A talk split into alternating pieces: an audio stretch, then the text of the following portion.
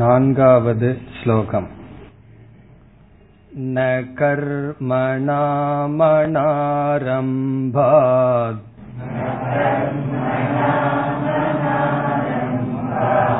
நைஷ்கர்மியம் புருஷோஷ்ணுதே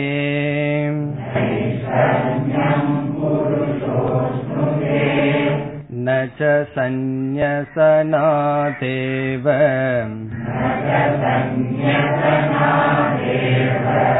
சித்திம் சமதிகச்சதி.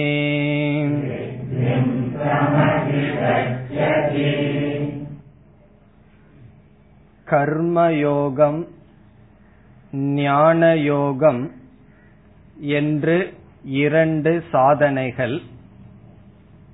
இந்த இரண்டு சாதனைகளில் கர்மயோகமானது ஞானயோகத்திற்கு அழைத்துச் செல்லும், பிறகு ஞானயோகமானது மோட்சத்தை கொடுக்கும். பொதுவாக கர்மயோகம் என்கின்ற சாதனை இல்லறத்தில் இருப்பவர்கள் பின்பற்றுவது, ஞானயோகம் என்பது சந்நியாச வாழ்க்கை வாழ்க்கையில் இருந்து பின்பற்றுவது என்று பகவான் கூறினார். பிறகு அர்ஜுனன் நினைத்தான், ஆசிரமத்தை மாற்றிக்கொள்வது, ஆசிரமம் என்றால் வாழ்க்கை முறை, இங்கு நிஷ்டா என்ற சொல்லில் சொல்லப்பட்டது, இல்லற வாழ்க்கையை துறந்து சந்நியாச வாழ்க்கை எடுத்துக்கொள்வதே மோட்சத்தை கொடுக்கும் என்று அர்ஜுனன் நினைக்கின்றான். பகவான் இங்கு என்ன கூற விரும்புகின்றார்? இரண்டு வாழ்க்கை முறை மோட்சத்தை கொடுக்காது, பிறகு சாதனைதான் கொடுக்கும் என்ற கருத்தை கூற விரும்புகின்றார். இந்த நான்காவது ஸ்லோகத்திலிருந்து ஒரு கால் வாழ்க்கை முறையை பக்குவம் இல்லாமல் மாற்றிக்கொண்டால் என்ன நிலை வரும் என்று பகவான் கூறிக்கொண்டு வருகின்றார். இந்த நான்காவது ஸ்லோகத்தை சென்ற வகுப்பில் பார்த்தோம். கர்மணாம் அனாரம்பாத், கர்மத்தை ஆரம்பிக்காமல் இருத்தல் என்றால் இல்லற வாழ்க்கையிலிருந்து துறவற வாழ்க்கைக்கு வந்து கடமைகளை ஆரம்பிக்காமல் இருத்தலே நைஷ்கர்மியம் ந அஷ்ணுதே. நைஷ்கர்மியம் என்றால் மோக்ஷத்தை ஒருவன் அடைவதில்லை. இதற்கு காரணம் என்ன சொல்லலாம்? ஒரு செயலை ஆரம்பிக்காமல் இருப்பது சாதனை அல்ல மோட்சத்திற்கு என்பது கருத்து. பிறகு இரண்டாவது வரியில் கூறுகிறார், நச சந்நியசனாத் ஏவ.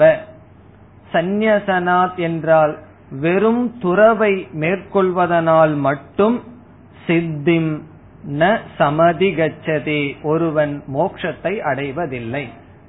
பிறகு இந்த ஸ்லோகத்தினுடைய மைய கருத்து ஒன்றுதான், இனாக்ஷன் செயலற்ற நிலை மோட்சத்துக்கு சாதனை அல்ல. அதுதான் இந்த ஸ்லோகத்தினுடைய சாரம். இனி அடுத்த இரண்டு ஸ்லோகத்திலும் காரணம் கூறுகின்றார். இந்த மூன்று ஸ்லோகங்களில் ஒவ்வொரு ஸ்லோகத்திலும் ஒவ்வொரு காரணத்தை கூறுகின்றார். காரணத்தை கூறுகின்றார் என்று சொல்லும் பொழுதே எதற்கு காரணத்தை கூறுகிறார் என்ற கேள்வி வரும் பொழுது, கர்மத்தில் நான் ஈடுபட மாட்டேன் என்று நினைக்கின்ற அர்ஜுனனுக்கு இந்தெந்த காரணங்களினால் நீ கர்மத்தில் ஈடுபட வேண்டும், அல்லது கர்மயோகம் ஞான யோகத்துக்கு படி என்கின்ற கருத்தில் இந்த மூன்று காரணங்களை கூறுகின்றார், அல்லது சாதனைதான் மோட்சத்தை கொடுக்கும், வெறும் துறவு மட்டும் மோட்சத்தை கொடுக்காது. துறவு என்றால் இல்லறத்தை விட்டு சந்நியாசத்துக்கு வருவதே மோட்சத்தை கொடுக்காது. எங்கு இருந்தாலும் இந்த இரண்டு சாதனையை செய்வதனால் தான் மோட்சம் என்கின்ற கருத்தை விளக்குவதற்காக பகவான் ஒவ்வொரு காரணத்தை கூறுகின்றார். முதல் காரணம் இந்த ஸ்லோகத்தில் பார்த்தோம், செயலின்மை ஒன்றையும் நமக்கு கொடுக்காது. செயலின்மையே மோட்சத்திற்கோ அல்லது சித்த சுத்திக்கோ காரணம் ஆகாது. இனி அடுத்த ஐந்தாவது ஸ்லோகத்திற்கு செல்லலாம். நஹி கக்ஷே க்ஷணமபி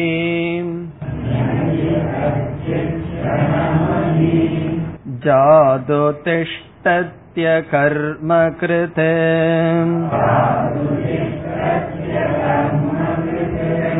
கார்யதே ஹ்யவசஹ் கர்ம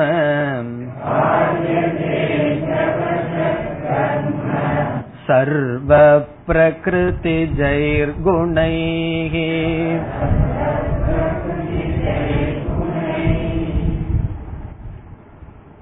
சென்ற ஸ்லோகத்தில் பகவான் கூறினார், செயலற்று இருப்பதனாலேயே ஒருவன் சித்தியை அடைய முடியாது என்று கூறினார்.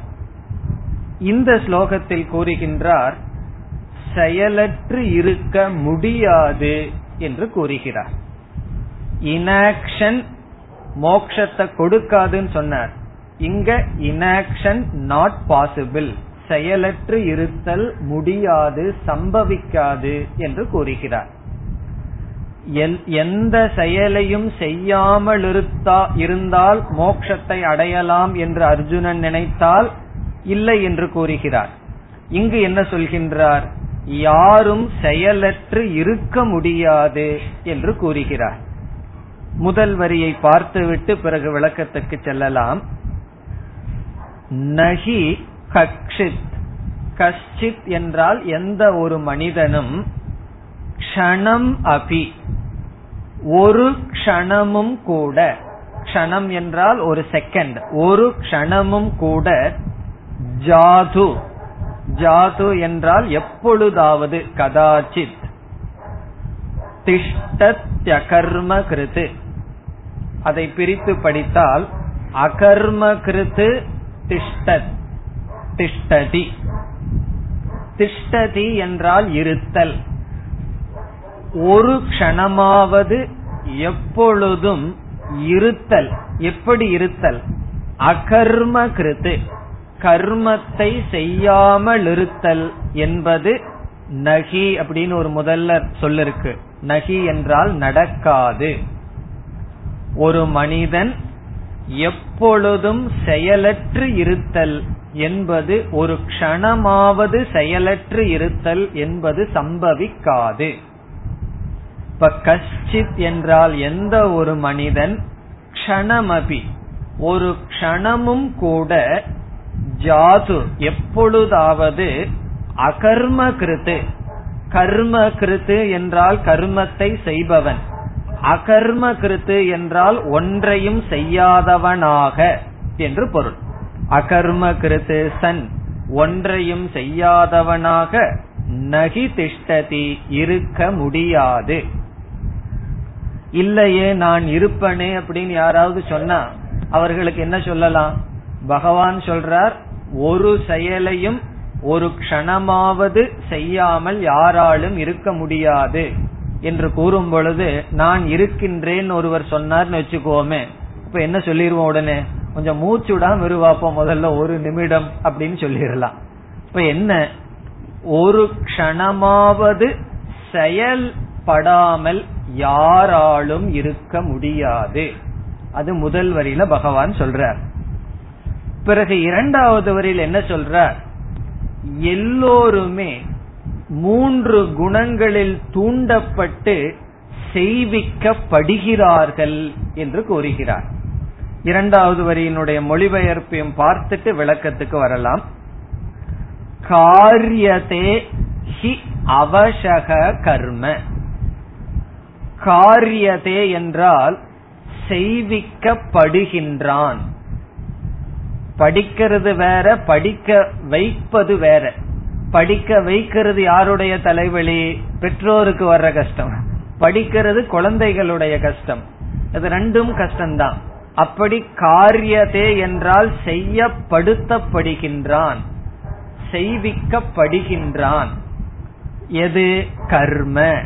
ஒரு ஜீவன் கர்மத்தை செய்விக்கப்படுகின்றான்.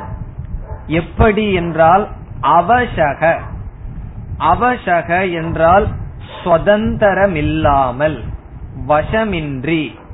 வசகன நமக்கு தெரியும், தன்னுடைய வசத்துல வச்சிருக்கிறது. அவசக என்றால் தன் வசமின்றி. அஸ்வதந்தரக என்று பொருள். சுதந்திரம் இல்லாமல் தன்வசமின்றி, ஹெல்ப்லெஸ்லி அப்படின்னு சொல்றது.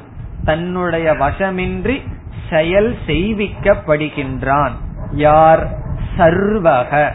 சர்வக ஜனக, எல்லா மனிதர்களும் என்று பொருள். இங்கு சர்வக என்றால் எல்லாரும், எல்லா ஜீவராசிகளும் கர்மமானது தன்னுடைய வசமின்றி செய்விக்கப்படுகிறார்கள். யாருடைய தூண்டுதலினால் செய்விக்கப்படுகிறார்கள்? பிரகிருதி ஜெய்ஹி குணைஹி. பிரகிருதி என்றால் இங்கு மாயை, ஜெய்ஹி என்றால் அந்த மாயையிலிருந்து தோன்றியது. மூன்று சத்துவம், ரஜஸ், தமஸ் என்கின்ற மூன்று குணைஹி, குணங்களினால். சத்துவம், ரஜஸ், தமஸ் என்கின்ற பிரகிருதியினுடைய மாறுபாடு, பிரகிருதி இயற்கையினுடைய தூண்டுதலினால் ஒவ்வொரு ஜீவராசிகளும் தன் வசமின்றி செயல்களில் ஈடுபடுத்தப்படுகிறார்கள். இப்ப காரியதே என்றால் செய்விக்கப்படுகிறார்கள். யாரால்? ஸ்வபாவ பிரகிருதி ஜெய்ஹி குணைஹி, பிரகிருத்தியிலிருந்து தோன்றிய சத்துவம், ரஜஸ், தமஸ் என்கின்ற குணங்களினால் சர்வக எல்லோரும் கர்ம செயல் செய்விக்கப்படுகிறார்கள். எப்படின்னா, நமக்கு சாய்ஸ் இருக்கான்னா நம்ம தேர்ந்தெடுத்து செய்யறமான இல்ல, அவசக தன்னுடைய வசமின்றி செய்விக்கப்படுகிறார்கள். இப்ப யாருக்காவது கோபம் அல்லது திட்டுறது இதெல்லாம் தன்னுடைய வசத்தில் இருக்கா? வசத்தில் இருந்தா நம்ம ஏன் இப்படி பண்ணுவோம்? நம்முடைய வசமின்றி சிலதை நாம் செய்து கொண்டு வருகின்றோம். நம்முடைய செயலுக்கு நமக்கே கண்ட்ரோல் கிடையாது, நமக்கே அதிபதியாக இருப்பதில்லை. அப்படி நம்முடைய வசமின்றி நம்முடைய குணங்களினால் நாம் செயலில் ஈடுபடுத்தப்படுகின்றோம். நாம் எல்லோரும், எல்லா ஜீவராசிகளும். இது இரண்டாவது வரியில் பகவான் கூறுகின்ற கருத்து. முதல் வரியில என்ன சொன்னார் என்று ஞாபகப்படுத்திக் கொண்டு இந்த ஸ்லோகத்திற்கான விளக்கத்திற்கு செல்லலாம். நஹி கக்ஷித் க்ஷணமபி, ஒரு க்ஷணமும் கூட யாரும் செயலற்று, அகர்ம கிருத்து என்றால் செயலற்று இருத்தல், திஷ்டதி என்றால் இருத்தல், சம்பவிக்காது. இதனுடைய அர்த்தம் என்ன? இங்கு இந்த முதல் வரியை இரண்டு கோணத்தில் விளக்கம் கொடுக்கலாம். முதல் கோணத்தில் எடுத்துக்கொண்டால் கஷ்சித் என்ற சொல்லுக்கு சங்கராச்சாரியார் எடுத்துக்கொள்கின்ற பொருள் அக்ஞக என்று எடுத்துக்கொள்கின்றார். அக்ஞானி என்று பொருள் எடுத்துக்கொள்கின்றார். ஞானிய விட்டர்றார். இப்ப இதனுடைய பொருள் என்ன? ஒரு அக்ஞானியானவன் ஒரு க்ஷணமும் கூட செயலற்று இருக்க முடியாது என்ற பொருளை ஆசிரியர் சங்கராச்சாரியார் எடுத்துக்கொள்கிறார். பிறகு இனி ஒரு விதத்துல எடுத்துக்கொள்வது ஞானி அஞ்ஞானி எல்லோருமே ஒரு பொருள் எடுத்துக்கலாம். அந்த விளக்கம் பிறகு பார்க்கலாம். முதலில் ஆச்சாரியாருடைய விளக்கப்படி என்ன பொருள்? அஞ்ஞானியானவன் ஒரு க்ஷணமும் கூட செயலற்று இருக்க முடியாது. இதுதான் பகவானுடைய உபதேசம். முன் ஸ்லோகத்தில என்ன உபதேசம் செய்தார்? செயலற்று இருத்தல் மோக்ஷத்துக்கு சாதனை அல்லன்னு சொன்னார். இப்ப இங்க பகவான் என்ன சொல்றார்? அர்ஜுனா, உன்னால் செயலற்று இருக்க முடியாது, செயலற்ற நிலையில் அஞ்ஞானியான உன்னால் இருக்க முடியாது. ஆகவே செயலற்ற நிலைக்கு நீ முயற்சி செய்யாதே. கடமைகளையெல்லாம் விட்டு விட்டு சந்நியாசம் என்கின்ற வாழ்க்கை முறைக்கு நீ முயற்சி செய்யாதே. காரணம், உன்னால் அந்த முயற்சியில் வெற்றியை அடைய முடியாது, உன்னால் இருக்க முடியாது. காரணம் என்ன இங்கு சொல்லப்படவில்லை. அந்த காரணத்தை சுருக்கமாக நாம் பார்க்கலாம். இப்ப முதல் வரியினுடைய அர்த்தத்தை இப்ப நம்ம என்ன படிச்சிருக்கோம்? கஷ்டித் என்றால் எந்த ஒருவன்கிறதுக்கு நம்ம ஒரு புதிய அர்த்தத்தை கொடுத்திருக்கோம். அந்த அர்த்தத்துல பார்த்துட்டு வந்தா தான் இந்த விளக்கம் சரியா போய் வரும். இல்ல அப்படின்னா இந்த விளக்கத்திற்கும் நம்ம சொன்ன அர்த்தத்துக்கு சம்பந்தம் இல்லாம போயிடும். இதனுடைய மொழிபெயர்ப்பு பார்க்கும் பொழுது எந்த ஒரு மனிதனும் ஒரு க்ஷணமும் கூட செயலற்று இருக்க முடியாது என்ற வாக்கியத்திற்கு நாம் இப்பொழுது எடுத்துக்கொண்ட பொருள், அஞ்ஞானியானவன், ஆத்ம அனாத்ம விவேகம் இல்லாதவன், தத்துவத்தை அறியாதவன், தான் பிரம்ம என்கின்ற பரமார்த்த ஞானத்தை உடை அந்த ஞானத்தை இல்லாதவன், அப்படிப்பட்டவன் என்ன சொல்றார் பகவான், ஒரு க்ஷணமும் கூட செயலற்று இருக்க முடியாது. அதற்கு என்ன காரணம் என்றால், அஞ்ஞானி என்று நாம் கூறும் பொழுது அவன் ஆத்மாவை பற்றிய ஞானத்தை உடையவனாக இல்லை. அவனைத்தான் நம்ம அஞ்ஞானின்னு சொல்றோம். பொதுவா அஞ்ஞானினா ஞானம் இல்லாதவன். ஞானம் இல்லாதவன்னா எந்த ஞானம் இல்லை, இங்கு ஆத்ம ஞானம் இல்லாதவன். வெறும் ஆத்ம ஞானத்தை மட்டும் அவனுக்கு இல்லாமல் இருந்திருந்தால் சம்சாரம் கிடையாது. பிறகு அவன் ஆத்ம அஞ்ஞானத்தினுடைய வசத்தினால் என்ன செய்து விட்டான், அனாத்மாவை ஆத்மா என்று நினைத்து கொண்டு இருக்கின்றான். அது அஞ்ஞானத்தினுடைய விளைவு. இப்போ அஞ்ஞானியானவன் யார் என்றால் ஆத்ம ஞானம் இல்லாதவன். அது மட்டுமல்ல, ஆத்ம ஞானம் இல்லாத காரணத்தினால் ஆத்மாவுக்கு அந்நியமான அனாத்மாவை நான் என்று நினைத்து கொண்டு இருக்கின்றான். இந்த அனாத்மாங்கிறது இந்த இடத்துல எது என்றால், ஆத்மா என்றால் மாறாத ஞான சொரூபமான பூர்ணமான ஒரு வஸ்து, ஒரு தத்துவம். இங்கு அனாத்மாவை நான் என்று எடுத்துக்கொள்கின்றான் என்று நான் கூறும் பொழுது உங்களுக்கு அனாத்மாங்கிற சொல்லுக்கு என்ன அர்த்தம் என்று புரிகின்றதோ, நம்முடைய சரீரம். இந்த உலகத்துல டேபிள் இருக்கு, சேர் இருக்கு, அதுவும் அனாத்மா தான்.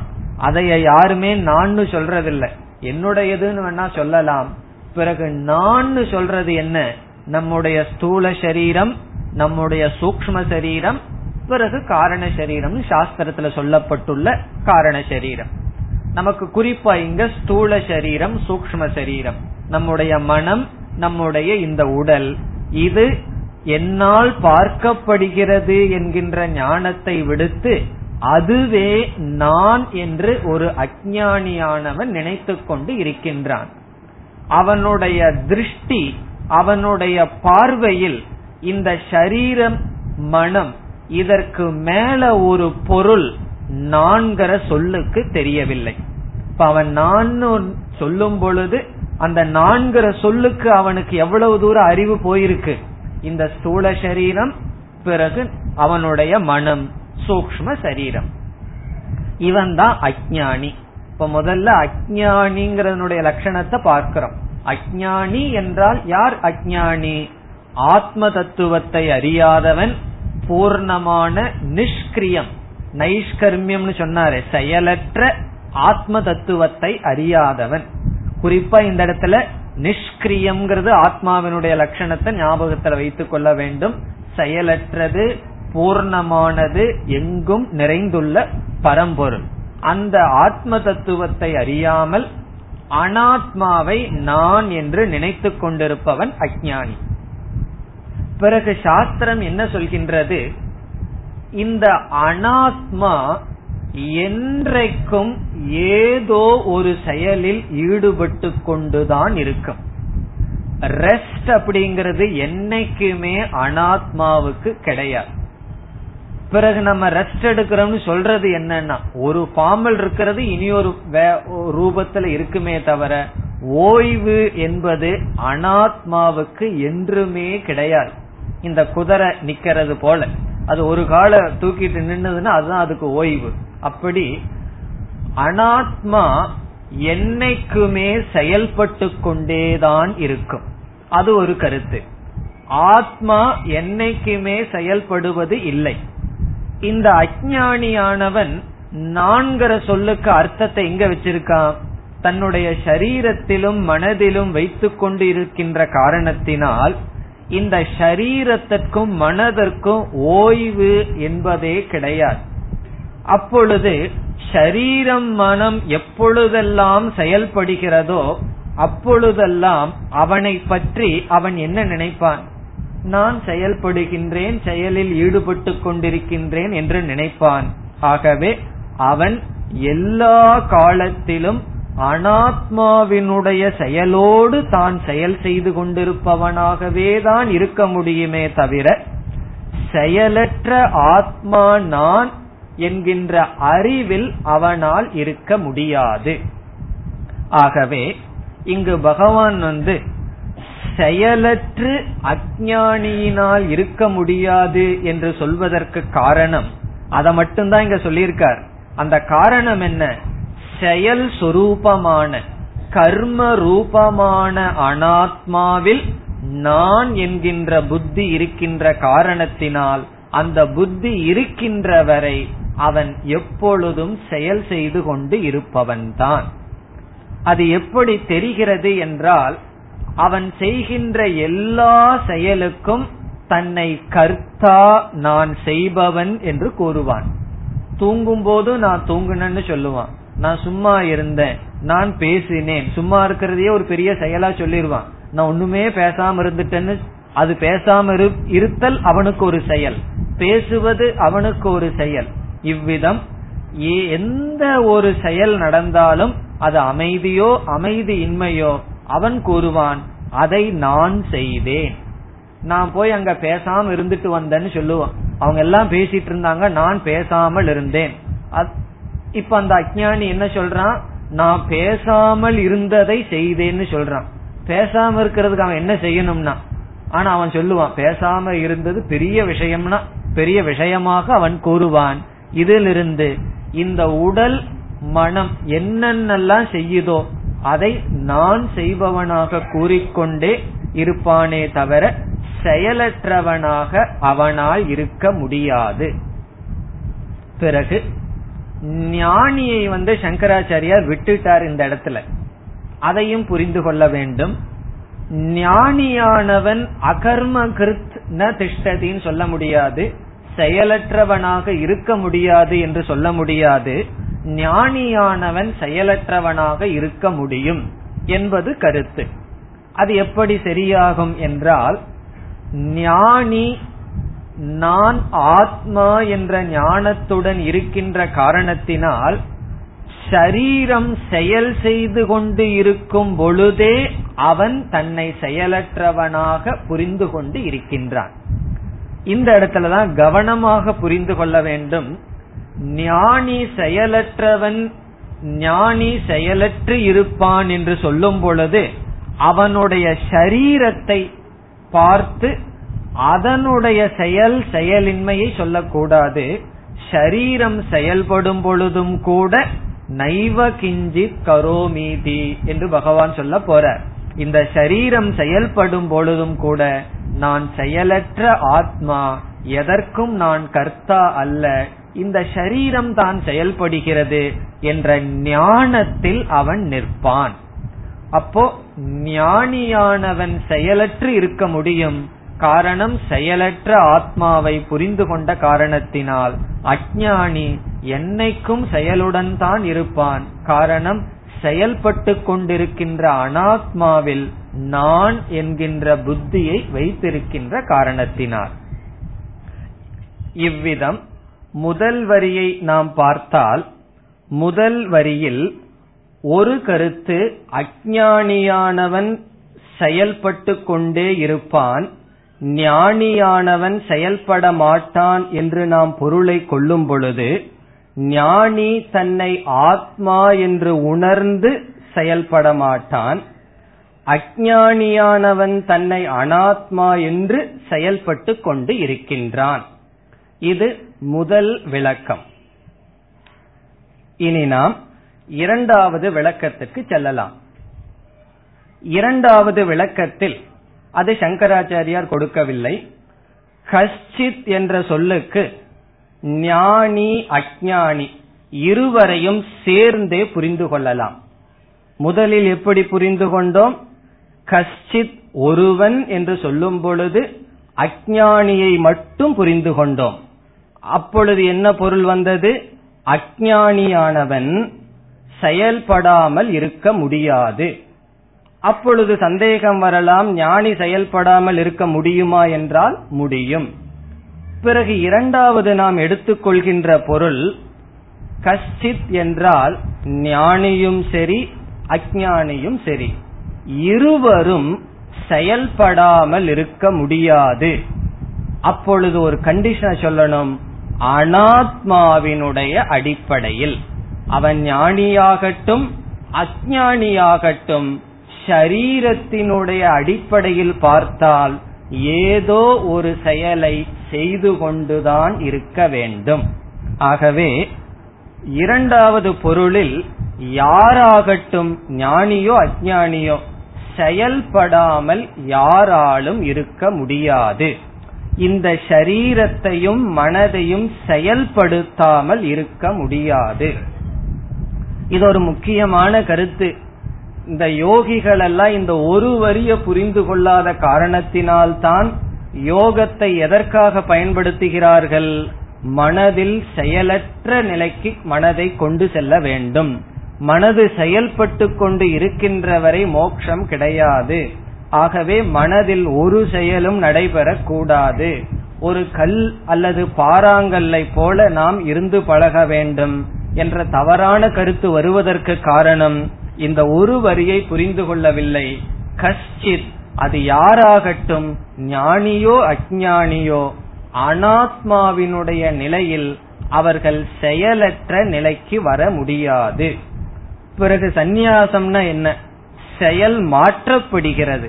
அங்கு இல்லறத்தில் இருக்கும் பொழுது ஒரு விதமான கடமைகள் செயல்கள், சந்நியாசம் என்ற ஆசிரமத்திற்கு வரும்பொழுது ஒரு விதமான கடமைகள், இல்லறத்தில் இருக்கும் பொழுது கர்மயோகம், சந்நியாசத்திற்கு வந்தால் சிரவணம் மனனம், அதுவும் செயல் என புத்தியை பயன்படுத்தி சாஸ்திரத்தை படித்தல், பிறகு சாஸ்திரத்தை சிந்தித்தல், நிதித்தியாசனம் செய்தல் என்கின்ற செயல் எப்பொழுதும் இருந்து கொண்டே இருக்கும்.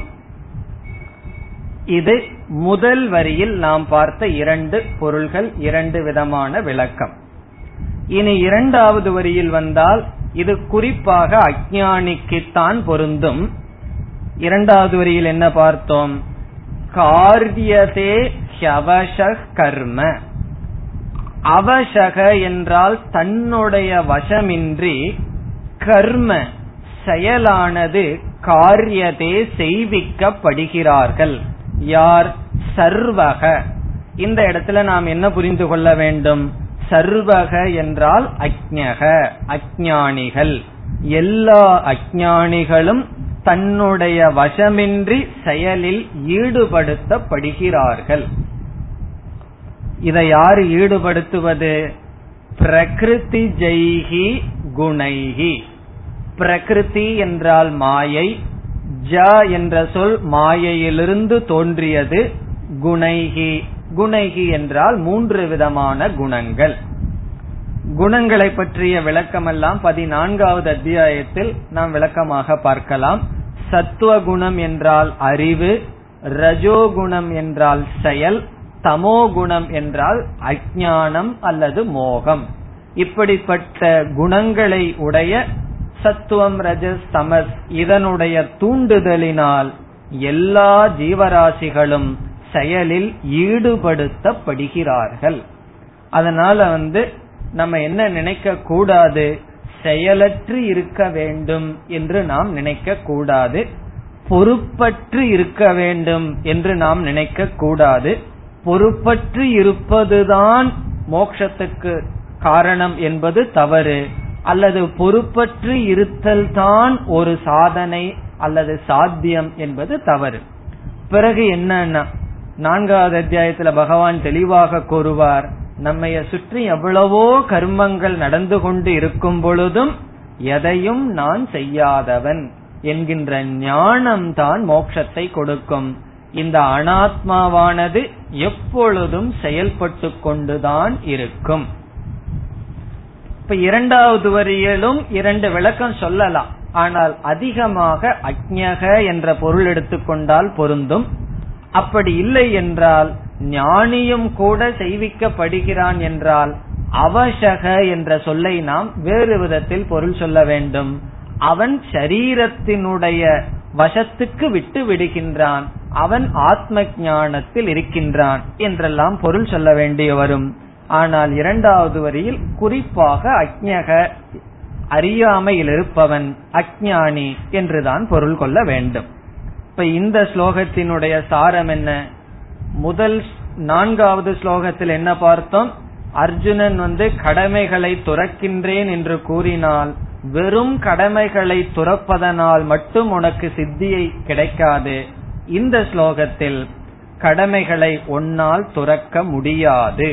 காரணம் என்ன? நீ அஞ்ஞானியாக இருக்கின்ற வரை நீ செய்விக்கத்தான் படுவாயே தவிர கடமையை துறக்க முடியாது.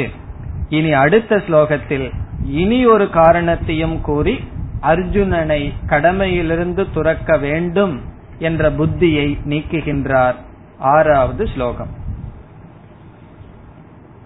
கர்மேந்திரியாணி சம்யம்ய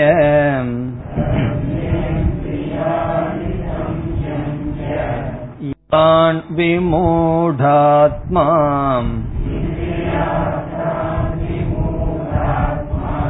மித்யாச்சாரஸ்ய உச்யதே.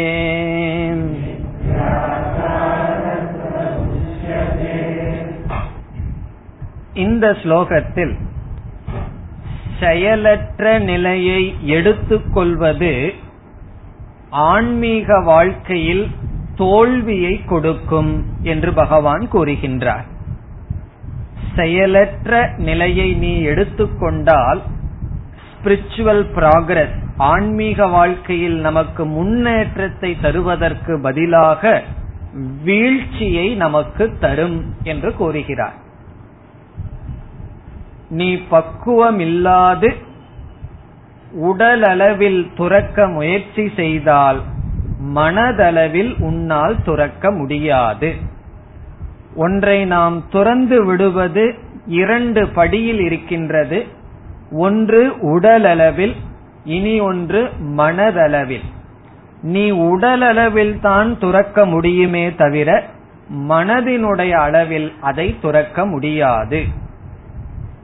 இப்ப இந்த குழந்தைகள்லாம் கிரிக்கெட் விளையாடிட்டு இருக்கு, அந்த எக்ஸாமினேஷன் வருதுன்னு சொல்லி பெற்றோர்கள் வந்து அத அந்த பேட் பால் எல்லாம் வாங்கி வைத்துக் கொள்கிறார்கள்.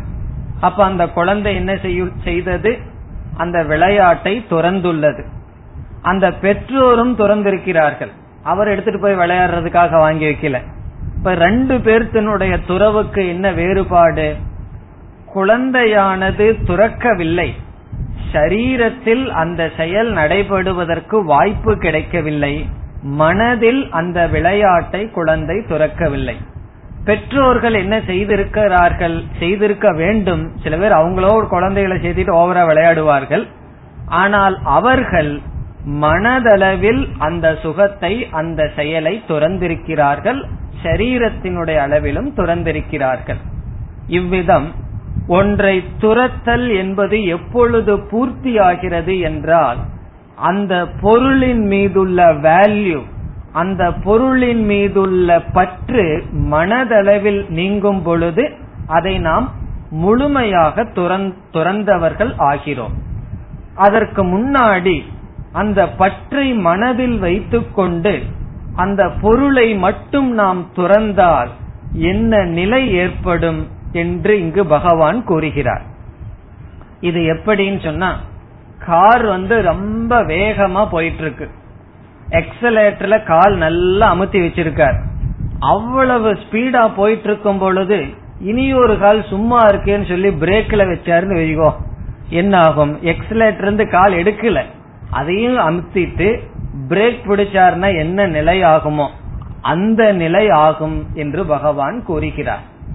அதாவது மனதில் ஆசைகள் அதிகமாக வைத்துக்கொண்டு, பக்குவம் இல்லாமல் அசுத்தியை மனதில் வைத்துக்கொண்டு நான் கடமைகளை துறந்து விடுகின்றேன் என்று சொன்னால், வெளி தோற்றத்தில் அவன் கடமைகளை துறந்து விட்டான், உள்ளளவில் அவன் அந்த பொருள்கள் மீதுள்ள ஆசையை துறக்காமல் அவனுடைய வாழ்க்கைக்கு நாசத்தை அவன் தேடிக் கொள்கின்றான். ஆகவே பகவான் எச்சரிக்கை விடுக்கின்றார், இல்லறத்திலிருந்து சந்நியாசத்துக்கு வருவதற்கு முன் பற்றை அல்லது மனப்பக்குவத்தை ஒருவன் அடையவில்லை என்றால் சந்நியாசம் அவனை உயர்த்துவதற்கு பதிலாக சந்நியாசம் அவனை தாழ்த்திவிடும் என்று கூறுகிறார். அடுத்த ஸ்டெப் வந்து நம்ம என்ன செய்யணும், அதற்கு அடுத்த ஸ்டெப்புக்கு உயர்த்தணும். இங்க என்ன சொல்றார், நீ முன்ன இருந்த ஸ்டெப்பை விட கீழே தள்ளிவிடும் அப்படின்னு சொல்லி சொல்றார். எப்படி என்றால், ரெண்டு மூணு உதாரணம் பார்க்கலாமே.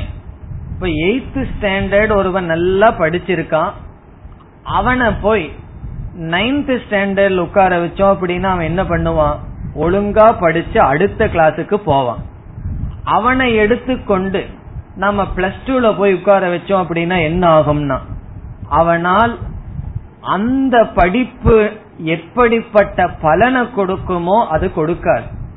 அது மட்டுமல்ல, அவனுடைய புத்தியே பாழடைந்து விடும், மீண்டும் படிப்பது என்பது நடக்காது. அதனாலதான் அந்த காலத்துல எல்லாம் டபுள் ப்ரமோஷன் ஒன்னு இருந்தது, இப்ப எல்லாம் இல்லைன்னு நினைக்கிறேன். அது இருக்க கூடாது. ஒருவன் வந்து சிக்ஸ்த் ஸ்டாண்டர்ட்ல ஃபர்ஸ்ட் ரேங்க் வாங்கிட்டு இருக்கவன போய் எய்த்துல உட்கார வச்சா அவன் டென்த்தோ அல்லது பிப்டீன்த் ரேங்கோ போவான். அதுக்கப்புறம் அவனுடைய குரோத்தே குறைஞ்சு போயிரும். காரணம் என்ன, அந்த பக்குவம் அவனுக்கு இருக்காது. காலம் கொடுக்கிற பக்குவத்தை காலம்தான் கொடுத்தாக வேண்டும். ஆகவே இங்கு பகவான் கூறுகின்றார், நீ மனதில் உள்ள ஆசைகளை துறக்காமல், பக்குவத்தை அடையாமல், சித்த சுத்தியை அடையாமல், நீ உன்னுடைய கடமைகளை துறந்து சந்நியாச வாழ்க்கைக்கு சென்றால் நீ மித்தியாச்சாரனாக ஆகிவிடுவாய். இங்க பகவான் பயன்படுத்துற வார்த்தை மித்தியாச்சாரக. மித்தியாச்சாரக என்றால் பொய் ஒழுக்கம் உடையவன். வெளிய சந்நியாசி, உள்ள சம்சாரினா. நாலு பேர்த்துக்கு முன்னாடி பார்க்கும்போது சந்நியாசம் தோற்றம், கொஞ்சம் மனதை திறந்து உள்ள பார்த்தா எப்படி இருப்பான்னா சம்சாரியா இருப்பான். எல்லாம் சாப்பிடுறாங்களே நமக்கு இல்லையே, எல்லாம் ஈகா தியேட்டருக்கு போறாங்களே நம்ம போக முடியலையே அப்படின்னு உள்ள வந்து ஏங்கிக் கொண்டு இருப்பான். காரணம் என்ன, வெளி விஷயத்துல துறந்தாச்சு, உள்ளே துறக்கவில்லை. அதத்தான் இங்க பகவான் சொல்றார், பக்குவம் இல்லாமல் ஒருவன் ஒன்றை துறந்து விட்டால் பிறகு அந்த துறவினுடைய பலனை அவன் அடைய முடியாது. உன்னை துறந்தோம் அப்படின்னா அந்த தியாகத்தினுடைய பலனை அடைய வேண்டும் அல்லவா, அதை அடைய முடியாது. அதை அடைய முடியாதுன்னு ஏற்கனவே சொல்லிட்டார். இந்த ஸ்லோகத்துல சொல்றார், அதை அடைய முடியாட்டியும் பரவாயில்ல, அதை விட விபரீதமான பலன் வந்து விடும்.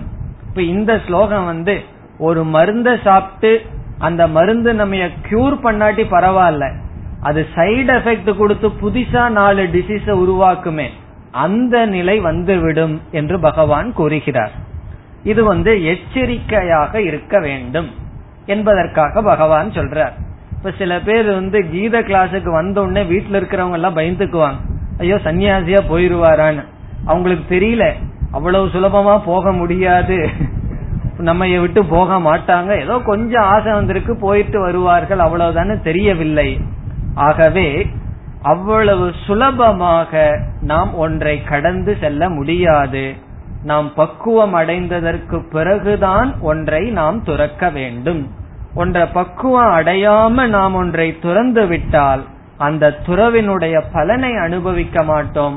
அது மட்டுமல்ல, அந்த துறவே நமக்கு கஷ்டத்தை கொடுக்கும், அல்லது அதுவே வீழ்ச்சிக்கு காரணம் ஆகும். எது நமக்கு படியா இருக்கணுமோ அதுவே நம்முடைய வீழ்ச்சிக்கு காரணம் ஆகிவிடும். அதை இங்கு பகவான் கூறுகின்றார். இப்பொழுது ஸ்லோகத்திற்குள் செல்லலாம். கர்மேந்திரியாணி சம்யம்ய, கர்மேந்திரியங்களை சம்யம்ய என்றால் அடக்கிவிட்டு, கர்மேந்திரியாணி கர்மேந்திரியங்களை ஒருவன் அடக்கி விடுகின்றான், கட்டுப்படுத்துகின்றான். பார்க்க மாட்டேன், பேச மாட்டேன், கேட்க மாட்டேன்னு எல்லாத்திட்டையும் சொல்லிடுறது, அப்படி செஞ்சுட்டான். பிறகு என்ன செய்கின்றான், யக ஆஸ்தே, ஒருவன் அமர்ந்திருக்கின்றான். என்ன? மனசாஸ்மரன், மனதில் சிந்தித்துக் கொண்டு அமர்ந்திருக்கின்றான். எதை? இந்திரியார்த்தான். இந்திரியார்த்தான்னா பொருள்கள், இந்திரியத்தினுடைய விஷயங்கள். இப்ப இந்திரியார்த்தான் மனசாஸ்மரன் என்று புரிந்து கொள்ள வேண்டும். யக ஆஸ்தே, ஆஸ்தேனா இருக்கின்றான், ஒருவன் அமர்ந்து கொண்டு இருக்கின்றான். இந்திரிய விஷயங்களை, அர்த்தான் என்றால் பொருள்கள், இந்திரியத்தினுடைய பொருள்களை மனதில் நினைத்துக் கொண்டு இருக்கின்றான். ஆனா வெளியே என்ன பண்ணியிருக்கான்? கர்மேந்திரியாணி சம்யம்ய, கர்மேந்திரியங்களை அடக்கிவிட்டான். ஆனால் அந்த விஷயங்களை மனதில் நினைத்துக் கொண்டு இருக்கின்றான். சாப்பிட மாட்டேன் இன்னைக்கு விரதம்னு சொல்லியாச்சு, வீட்டுல வடை பாயாசம் எல்லாம் செஞ்சு அந்த வாசம் வந்த உடனே வீட்டுல ரூம்ல உட்கார்ந்துட்டு என்ன இங்க இருக்கு, கிச்சன்லயே என்ன இருக்கு. இங்க கர்மேந்திரியாணி சம்யம்ய, நான் இன்னைக்கு விரதம்னு சொல்லி இருக்க கூடாதுன்னு அதுக்கப்புறம் ரியலைஸ் பண்ணுவார். இன்னைக்கு ஏன் சொன்னோம், இப்படியெல்லாம் சமையல் இருக்குன்னு தெரிஞ்சா சொல்லி இருக்க கூடாதுன்னு சொல்லி, அப்படி வெளியே தப்பி ஏமாந்து சொல்லியாச்சு. நான் இன்னைக்கு இதை சாப்பிட மாட்டேன், இத பார்க்க மாட்டேன், இதை செய்ய மாட்டேன்னு அவசரப்பட்டு கொஞ்சம் பக்குவம் வந்த மாதிரி நினைச்ச உடனே சொல்லிடுறோம். சொல்லி அந்த பெருமையை வேற வாங்கிக்கிறது. எதுக்கு சொல்றது? அந்த பெருமையை வேற வாங்கிக்கிறது. பிறகு என்னன்னா பார்க்கணும் அப்படிங்கிற ஒரு ஆசை மனதில் இருக்கின்றது. நான் இதை செய்ய மாட்டேன்னு வேற சொல்லிட்டு பிறகு அதை செய்ய வேண்டும், அதை அனுபவிக்க வேண்டும் என்கின்ற ஆசை. இப்போ உதாரணமாக என்னுடைய ரூம்ல டெலிவிஷன் கிடையாது, சந்தேகம் வந்தா போய் பார்த்துக்கணும். டெலிவிஷனை நான் வச்சிருக்கிறது இல்ல அப்படின்னு சொல்லிட்டு அது ஒரு பெருமை. என்ன பெருமை? அதெல்லாம் நான் என்டர்டெயின் பண்றது இல்லன்னு சொல்லிட்டு யாராவது வீட்டுக்கு போய் இந்த ஷோ மட்டும் பாத்துட்டு வந்துடலாமான்னு போனா அது என்னன்னா, அதான் பகவான் சொல்றாரு மித்தியாச்சாரக. இத நீ வேண்டான்னு துறந்துட்டேன்னு சொன்னா சரீர தளவுல மட்டும் துறக்க கூடாது. என்னுடைய ரூம்ல இல்ல அப்படின்னு சொன்னா இனி ஒரு ரூம் நம்முடைய மனசு, அங்கேயும் அது இருக்க கூடாது. என்னுடைய ரூம்ல அதை வச்சிருக்கல அப்படின்னு சொன்னா மனதிலிருந்தும் அது நீக்கப்பட வேண்டும். ஆகவே கர்மேந்திரியாணி சம்யம்ய என்றால் வெளி தோற்றத்தில் அதை ஒருவன் விட்டுவிட்டான், ஆனால் மனதில் அந்த பொருளை நினைத்து கொண்டு இருக்கின்றான். வேற வழி இல்லாம அவன் நினைச்சிட்டு தான் இருப்பான்னு சொல்றார். காரணம் என்ன? இவன் பக்குவம் இல்லாமல் அதை துறந்துள்ளான். அதை துறக்கிறதுக்கு முன்னாடியே நாலு முறை டெஸ்ட் பண்ணி தான் துறக்கணும். எடுத்த உடனே விட்டுட்டு ஓடையிடக்கூடாது. பிறகு எவ்வளவு ஸ்பீடா ஓடணுமோ டபுள் மடங்கு ஸ்பீடா திரும்பி ஓடியாந்துருவான். அதனால ஒன்றை துறக்கிறதுக்கு முன்னாடி இத துறந்து என்னால இருக்க முடியுமான்னு சோதனை பண்ணி பார்த்துட்டு தான் விடணும். இந்த நாப்பத்தெட்டு நாள் ஐயப்பன் கோயிலுக்கு போறாங்களே, அது ஒரு நல்ல டெஸ்டிங் பீரியட். அது ஒரு பகவான் நமக்கு வந்து கலாச்சாரத்துல அமைச்சு கொடுத்த ஒரு நல்ல வாய்ப்பு. அது அதை நல்லா பயன்படுத்த வேண்டும். இந்த வீட்டுக்குள்ளேயே இருந்துட்டு செப்பல் எல்லாம் இல்லாம பெட்லயே படுத்து தூங்கிட்டு பாயில என்னால தூங்க முடியுமா அப்படின்னு இந்த சன்னியாசத்துக்கு ஒத்திக பாக்கிறது தான் அந்த ஒரு பீரியட். அதுல நம்ம வந்து சக்சஸ் ஆயிட்டோம் அப்படின்னா வானப்பிரஸ்தமோ சன்னியாசமோ சுலபமா போயிடலாம். ஏன்னா முழுமையா விட்டுட்டு வந்து அங்க எப்படி இருக்குன்னு தெரியாது, விட்டுட்டு வந்தா திரும்பி வர முடியாது. அப்ப என்னன்னா இங்கேயே நம்மளைய டெஸ்ட் பண்ணி பாத்துக்கணும். அப்ப வெளி தோற்றத்துக்கு அது உண்மையிலேயே சேஃப். வெளி தோற்றத்துக்கு நம்ம சம்சாரியா இருக்கோம், ஆனா உள்ள வந்து நம்ம சன்னியாசியா இருக்கோம். அப்படி முதல்ல கொஞ்ச நாள் இருந்து நம்ம பயிற்சி பண்ணிட்டு அதுல வெற்றி அடைஞ்சோம்னா பிறகு வெளி தோற்றத்திலயும் சன்னியாசியா இருக்கலாம், உள்ளயும் நம்ம சன்னியாசியாக இருக்கலாம். இப்ப நம்ம முதல்ல என்ன பயிற்சி பண்ணணும்னா எல்லாம் நம்மளைய சம்சாரின்னு சொல்லட்டும், நமக்குள்ள நாம் சன்னியாசியாக இருந்து பார்க்க வேண்டும். அதுல வெற்றி அடைஞ்சுதான் வரணுமே தவிர வேறு விதத்துல வந்துட்டோம்னா என்ன, முதல்ல சன்னியாசியா வந்துருவோம் பிறகு பாத்துக்கலாம் அப்படின்னா அது முடியாது. அவர்களுக்கு பகவான் பயன்படுத்துற வார்த்தை கொஞ்சம் கடினமான வார்த்தையை பயன்படுத்துறார். விமூடாத்மா, மூடக மூடகன்னு சொன்னாவது பகவானுக்கு திருப்தி வந்திருக்கணும். விமூடகன்னு வேற சொல்றார். விமூடகன விசேஷேன ஃபூல்னு சொல்லலாம், ஃபில்டர்டு ஃபூல்னு சொல்லுவாங்களே அது ரொம்ப விசேஷமான அவன்தான் மூடன்னு சொல்றார். அதற்கு வந்து கர்மேந்திரியத்தை கட்டுப்படுத்தாம சாப்பிட்டு இருக்கானே அவன் மூடன். ஆனா இவன் யாருன்னா விமூடன், விசேஷமான மூடன்.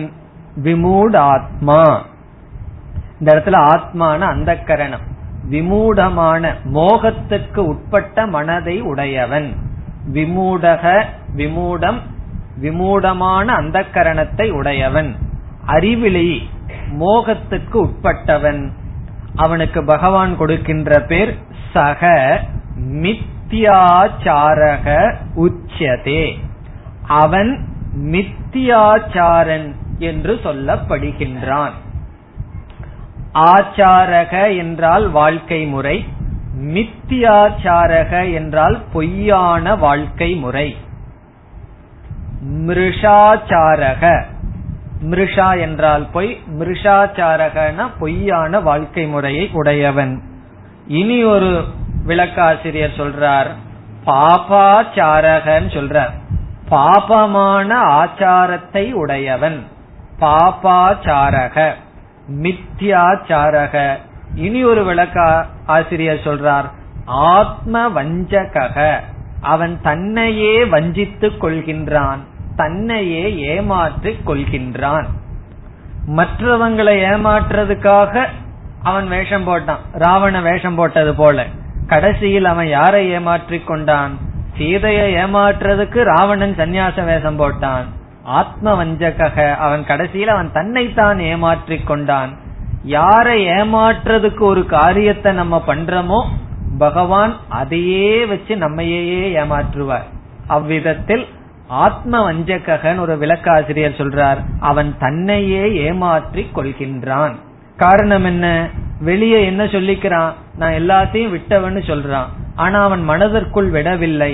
பிறகு அவன் தன்னையே ஏமாற்றிக் கொள்கின்றான். அவனுடைய ப்ராக்ரஸ், அவனுடைய முன்னேற்றம் தடைபடுகின்றது. தடைபட்டா பரவாயில்ல, ரொம்ப ஸ்பீடா இறங்கி வர்றான். இந்த பாம்பு விளையாட்டு போல ரொம்ப ஸ்பீடா போயிருவான் ஒருத்தன். தொண்ணூத்தி ஒன்பதுல ஒரு பெரிய பாம்பு இருக்கும், வந்து எட்டுல உட்காருவான்.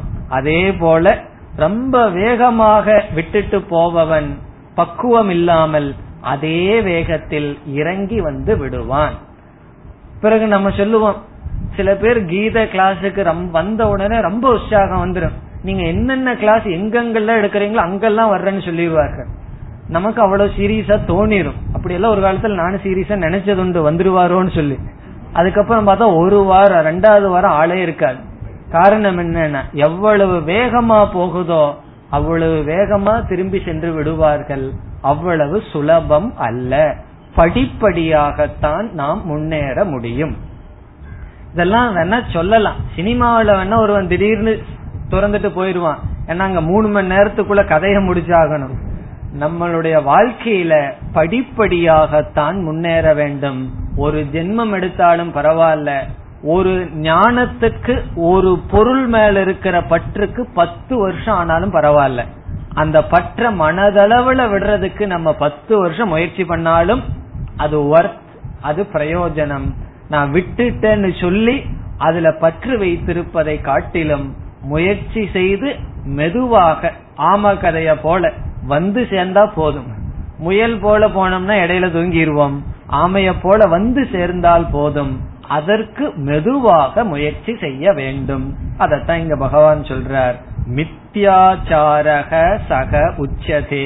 யார் தன்னை ஞானி, தன்னை சந்நியாசி என்றெல்லாம் பக்குவம் இல்லாமல் நினைத்து கொண்டு இருப்பவன்.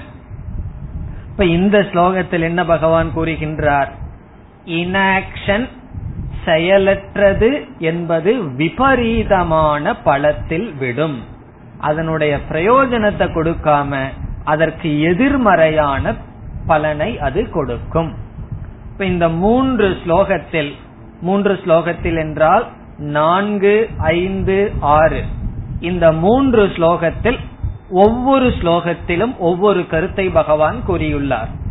முதல் ஸ்லோகத்தில் என்ன சொன்னார்? செயலற்று இருப்பதே மன தூய்மைக்கோ மோட்சத்துக்கோ காரணம் அல்ல. இரண்டாவதாக செயலற்று இருக்க முடியாது, ஏதோ ஒரு செயலில் தான் இருந்தாக வேண்டும். மூன்றாவதாக செயலற்ற நிலைக்கு நீ சென்று விட்டால், நீ மனதில் ஆசையுடன் சென்றுள்ளாய், அது உன்னுடைய வாழ்க்கைக்கு தடையாக இருக்கும். மன தூய்மையை அடைவதற்கு வாய்ப்பு இல்லாமல் போய்விடும் என்று கூறுகின்றார். இனி அடுத்த ஸ்லோகத்தில் பகவான் முடிவுரை செய்கின்றார். அர்ஜுனனுடைய கேள்விக்கு முடிவுரை செய்கின்றார் அடுத்த ஸ்லோகத்தில். அதற்கு பிறகு கர்மயோகம் வர இருக்கின்றது. ஏழாவது ஸ்லோகம். யஸ்த்விந்த்ரியாணி மனசா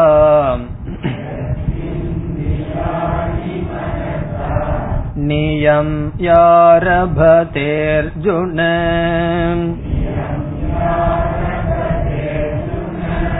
கர்மேந்திரியைஹ் கர்மயோகம்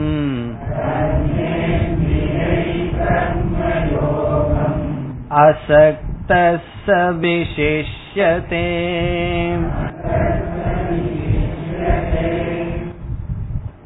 இந்த ஸ்லோகத்தில் பகவான் முடிவுரை செய்கின்றார்.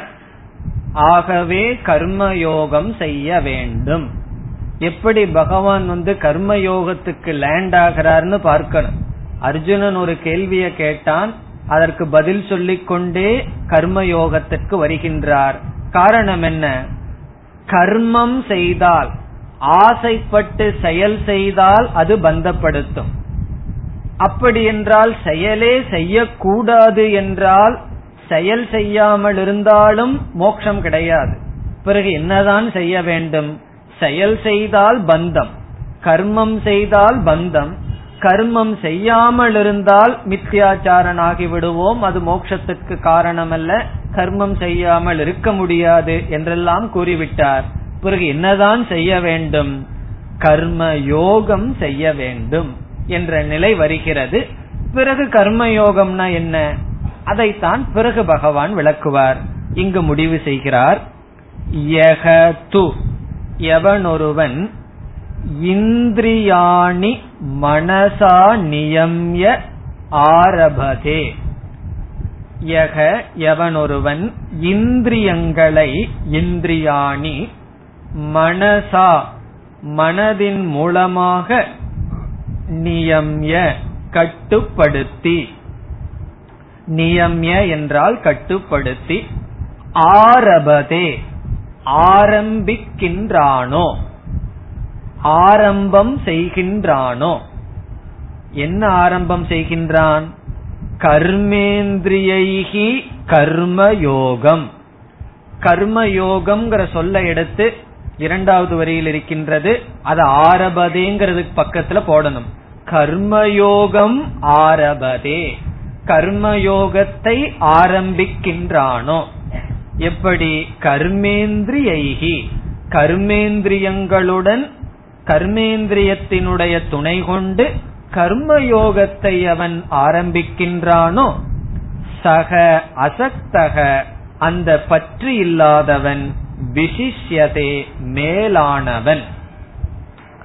பிறகு முதல் வரியில கடைசியில அர்ஜுனன் சொல்லிருக்கு, அழைக்கின்றார், ஹே அர்ஜுனா, எவனொருவன் மனதினால் கர்மேந்திரியங்களை கட்டுப்படுத்தி, கர்மேந்திரியங்களினால் இந்திரியங்களை கட்டுப்படுத்தி, கர்மேந்திரியங்களினால் கர்மயோகத்தை ஆரம்பிக்கின்றானோ, அசக்தக அந்த பற்றற்ற மனிதன், சக விசிஷ்யதே அவன் மேலானவன், அவனே உயர்ந்தவன். இங்கு முதல் வரியில் இந்திரியாணி மனசா நியம்ய என்ற சொல்லுக்கு இரண்டு விதத்தில் பொருள். இந்திரியங்களை மனதினால் கட்டுப்படுத்தி என்று ஒரு பொருள். நம்முடைய இந்திரியங்களை எல்லாம் என்ன செய்யணும்? மனதினுடைய துணை கொண்டு கட்டுப்படுத்த வேண்டும். அல்லது இனி ஒரு பொருள், இந்திரியாணி மனசா சக இந்திரியங்களை மனதுடன் சேர்ந்து கட்டுப்படுத்த வேண்டும். அது கொஞ்சம் நல்லா இருக்கும். எப்படி? நீ இந்திரியத்தை மட்டும் கட்டுப்படுத்திராத, இந்திரியத்துடன் மனதையும் சேர்ந்து கட்டுப்படுத்து. Out of sight need not be out of mind அப்படின்னு சொல்லுவார்கள். உன்னுடைய கண்ணுக்கு எதிரில் ஒண்ணு இல்ல அப்படின்னா அது மனதிற்குள்ள இல்லைன்னு சொல்ல முடியாது. ஆனா out of mind is out of sight. மனதுல ஒரு பொருள் இல்ல அப்படின்னா அது கண்ணுக்கு முன்னாடி கிடையாது. கண்ணு பார்த்துட்டு இருந்தாலும் மனதில் அது பதியலைனா அது இல்லை. ஆகவே மனதுடன் இந்திரியங்களை கட்டுப்படுத்து. வெறும் இந்திரியத்தை மட்டும் கட்டுப்படுத்தி விட்டால் மனதில் அந்த பொருள்கள் போய் குடிகொண்டு விடும். ஆகவே மனசா சக மனதுடன் இந்திரியங்களை கட்டுப்படுத்தி என்ன செய்யணும்? ஆரபதே, ஆரம்பிக்க வேண்டும். பகவான் வந்து கீதா சாஸ்திரத்துல முக்கியமா எப்படி முடிக்க போறார்? சர்வ தர்மான் பரித்யஜ்ய, எல்லா தர்மத்தையும் விட்டு விடுன்னு முடிக்க போறார். அதுதான் கீதா சாஸ்திரத்தினுடைய சாரம். ஆனாலும் ஒரு படியாக இங்கு கூறுகின்றார், ஆரபதே, ஆரம்பிக்க வேண்டும். ஆரம்பிக்காமையே முடிக்க முடியாது. ஆகவே ஆரம்பித்து பிறகு முடிக்க வேண்டும். ஆரபதே எதை? கர்மேந்திரியைகி, கர்மேந்திரியத்தினுடைய துணை கொண்டு கர்மயோகம். கர்மயோகத்தை யார் ஆரம்பிக்கின்றானோ அர்ஜுனா அசக்தக, அவன் பற்று இல்லாதவனாக இருந்தால்தான் கர்மயோகத்தை செய்ய முடியும். சக விசிஷ்யதே, அவன் மேலானவன். இத்துடன் முதல் ஸ்லோகத்திலிருந்து இந்த அத்தியாயத்தில் ஏழாவது ஸ்லோகம் வரை கேள்வியும் அதற்கான பதிலும். ஒன்றிலிருந்து ஏழு வரை அர்ஜுனனுடைய கேள்வி, பகவானுடைய பதில். இதோட பகவான் வந்து பேசாம இருந்திருக்கலாம். அர்ஜுனனுடைய கேள்விக்கு தான் நான் பதில் சொல்லிட்டேனேன்னு சொல்லி. ஆனால் அடுத்த ஸ்லோகத்திலிருந்து கர்ம யோகத்தை பகவான் ஆரம்பிக்கின்றார். காரணம் என்ன? அர்ஜுனனை வந்து பகவான் கார்னர் பண்ணிட்டார். எப்படி? நீ கடமையை துறக்க கூடாது, உனக்கு பக்குவம் இல்லை, ஆகவே நீ செயல் செய்துதான் ஆக வேண்டும். செயல் செய்தால் பாப புண்ணியத்தை உருவாக்கி அது பந்தப்படுத்தும், கர்மமானது பந்தப்படுத்தும். கர்மம் இல்லாமலும் உன்னால் இருக்க முடியாது. அப்படி என்றால் இடைநிலையில் கர்ம யோகத்தை நீ செய்ய வேண்டும் என்று கூறியுள்ளார். அர்ஜுனனுக்கு ஒரு சந்தேகம் வரும், அப்படி என்றால் கர்ம யோகம் என்றால் என்ன? எது கர்ம யோகம்? கர்மத்தை எப்படி கர்ம யோகமாக செய்வது என்ற சந்தேகத்தை பகவான் அர்ஜுனனிடம் எதிர்பார்த்து அடுத்த ஸ்லோகத்திலிருந்து கர்ம யோகத்தை பற்றி பேசுகிறார். அவைகளை அடுத்த வகுப்பில் பார்க்கலாம். ஓம் பூர்ணமத பூர்ணமிதம் பூர்ணாத் பூர்ணமுதச்யதே பூர்ணஸ்ய பூர்ணமாதாய பூர்ணமேவாவசிஷ்யதே. ஓம் சாந்தி சாந்தி.